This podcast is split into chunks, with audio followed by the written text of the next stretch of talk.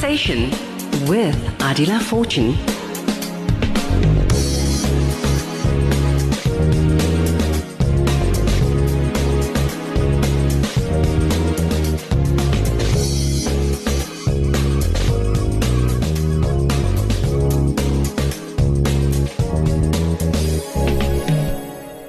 As always, thought provoking hot and topics that's never dealt with. The hot topic this afternoon understanding burnout the workplace environment. Joining me online to tell us more, psychiatric intake clinician from Akeso Clinic, Megan Huskin. Good afternoon. Hi Adiela, thanks for having me. Absolute pleasure. Alright, so luisteraar met al die groot uitdagings and unnerving uncertainty, burnout is a possibility for many professionals, Megan. Yeah, definitely. So there's a lot of different factors that contribute to people possibly experiencing burnout, and one of those is certainly the workplace environment. Mm-hmm. And like you've mentioned, there may be multiple factors that can lead to burnout. Do you just want to give the listeners a quick rundown just to get a better insight? Sure. Okay. So burnout is basically a state of emotional, mental, and physical exhaustion, which is often then attributed to the work environment, but also is related to personal characteristics, things like relationships within the work environment, Mm-hmm. and often because it's directly related to your job, one of the key symptoms is experiencing a lack of satisfaction and lack of productivity at work and feeling ineffective in the work you're doing and no longer finding satisfaction in it. Now, it's a known fact that individuals who work on the front line, insofar as the job entails interacting with other people continually on a daily basis, are in fact at a higher risk, right? Yeah, so because they have many interpersonal relationships that they're involved in, and these are often intense, um, they do expose the professionals to a higher level of stresses. So what we're seeing is certain professions are perhaps more likely to have the risk of burnout. So things like teaching, social services, medicine, uh, mental health professions, and law enforcement are all professions that may be higher at risk for burnout. Mm. And maybe because interpersonal relationships are often intense and expose some individuals to high levels of emotional stresses. Yeah, certainly. So because they are um, interacting with these people on a daily basis, it goes above and beyond just their perhaps standard job description and does Mm. place additional stress on them. And of course, There's also a lot the of external factors when you're working with other people. So Right. things that are intensely out of your control. hmm And not to mention the extremely large workloads, working excessively long hours, and uh, yeah, there's a pretty long list, huh? Yeah, so what happens is because you've got a large workload, you tend to work longer hours. This means that you have less time to do things you enjoy, you have less work-life balance, and ultimately you just end up in this a bit of cycle of, of potential burnout. Mm. Okay, if you're comfortable, Megan, can we open the lines if people want to pose any questions? Yeah, sure. Okay, luisteraar, jy is meer as welkom te skakel 442350. Jy kan stuur die SMS 47913 and uh, the WhatsApp's up and going. Stay connected 0722 380712. We're talking burnout. Are you experiencing that? And um jy weet nie watter kant nie. Please this is the platform to pose any questions. You know the drill. You can remain anonymous. Okay. Now, Megan's also been identified that having difficult or strained relationships with colleagues can contribute to workout, to burnout, right? Yes, because it's one of the key factors within a work environment and you're constantly interacting with the people that you're at work with. If those relationships are strained, it does add extra stress on what may already be a stressful work environment.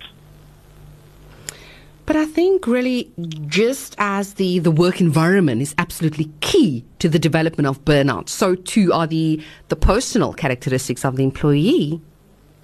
Yes, so people who are perhaps more perfectionistic or uh, prefer to get things done right the first time, people who place more pressure on themselves, Mm. they could also be more at risk for burnout. And on the flip side, if you look at people who have a higher emotional intelligence, um, they're less at risk for burnout because they're able to actually identify what is causing their stress experience and address it appropriately. And so you have your different stages, right? Yeah, so basically, uh, initially you might experience some of the symptoms, and if not caught, you could eventually end up at end stage burnout, where really the best option is a period of time off from work to recover.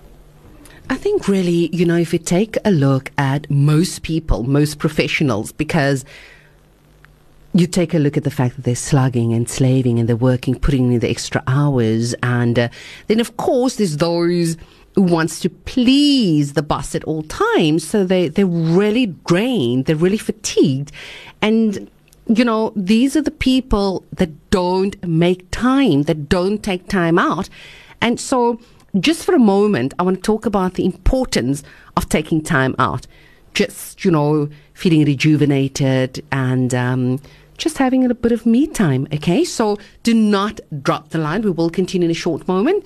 Luisteraar 20 oor 3, ons breek vir advertensies bly geskakel. The voice of the Cape. In conversation with Adiela Fortune.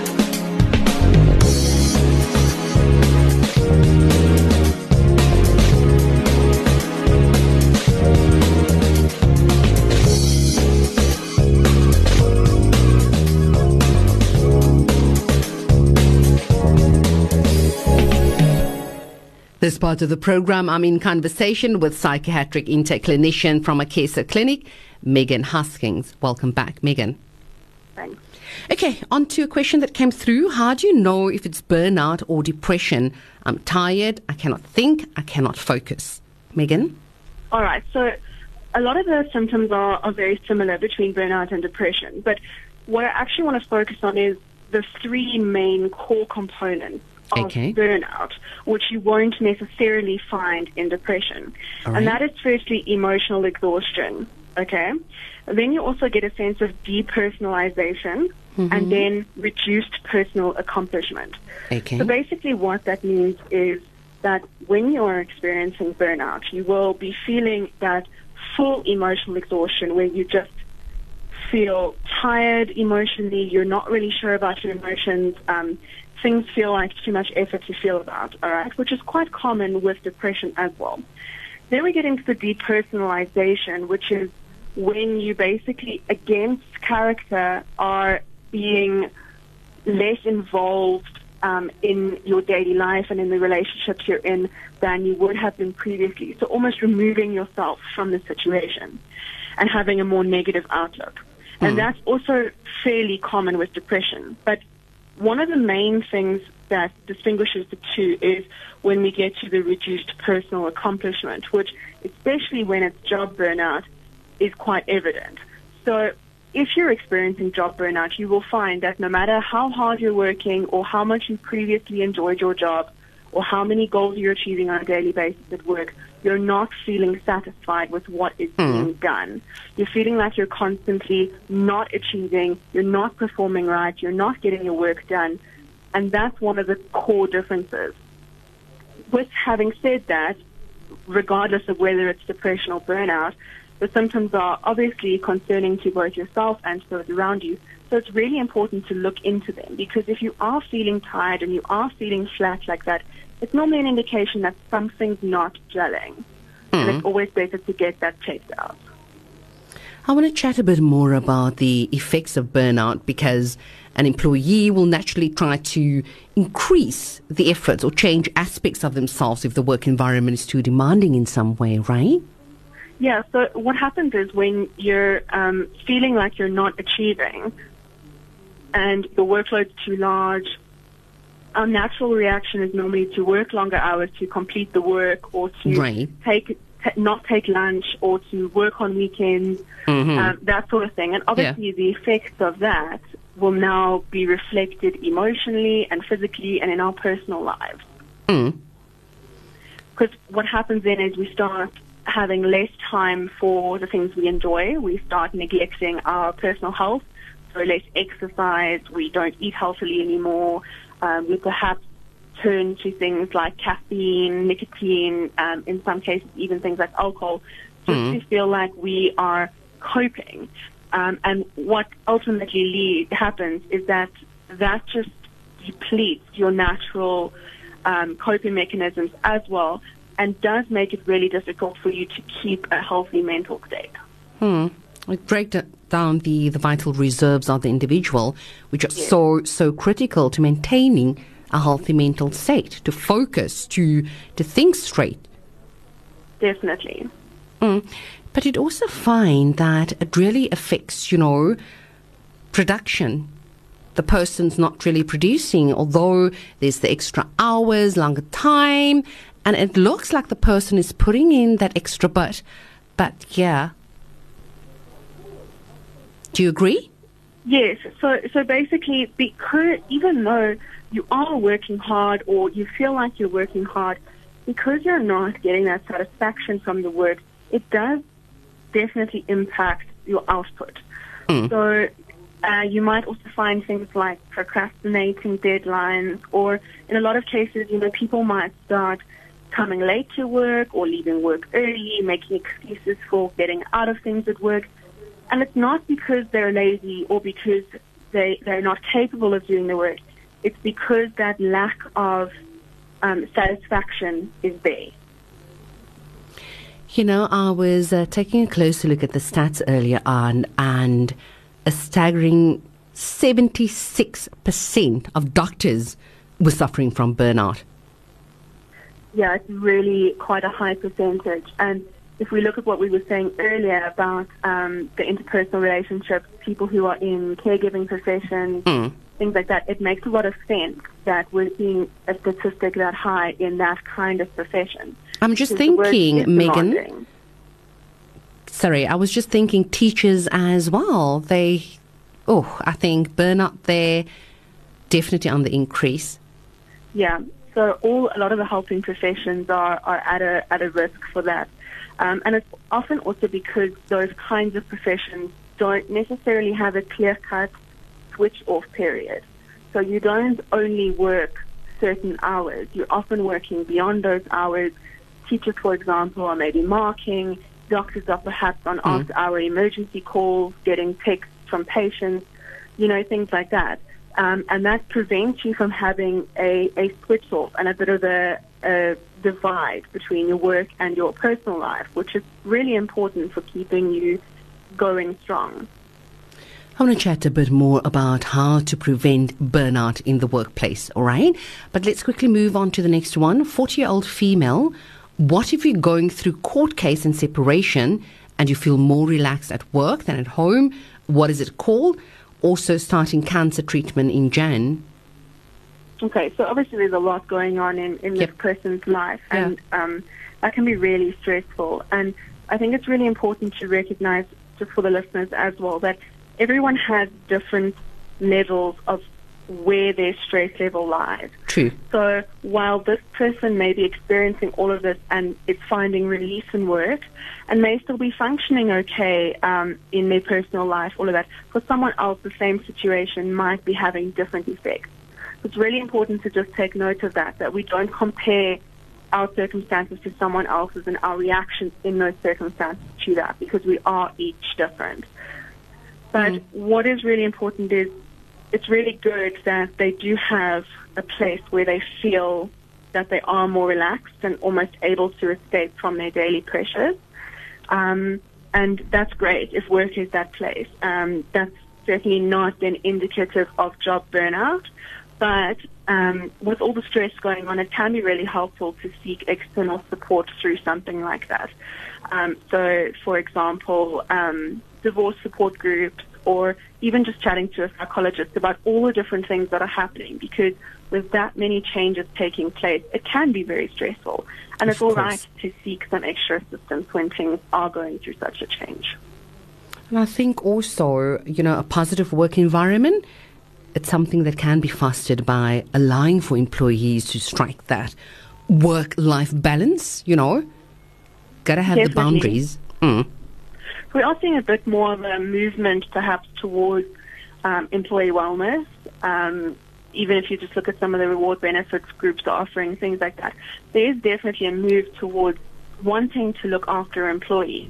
And that's great because it is really important that people are encouraged to have the work-life balance, to foster um, positive relationships with the people they work in, to be able to, you know, perhaps take more control and responsibility in decisions directly related to their work. Mm. That's all really important. Um, and within the work environment, because it's such a big contributor to potential burnout, if that environment is allowing for healthy alternatives um, and a place where you can voice when you're feeling overwhelmed or not challenged enough, because that's the other problem, is really good um, in minimizing the potential burnout.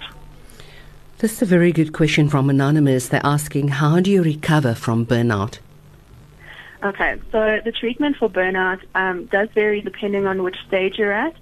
In general, what we're looking at is a combination of medication, psychotherapy, and rest. So if you catch it early on, you might be able to, um, you know, take some medication, see a therapist for some time um, after work or every now and then just to manage what's happening. But then if you're at later stage burnout, it might be really necessary for someone to take some time off work completely to actually recover.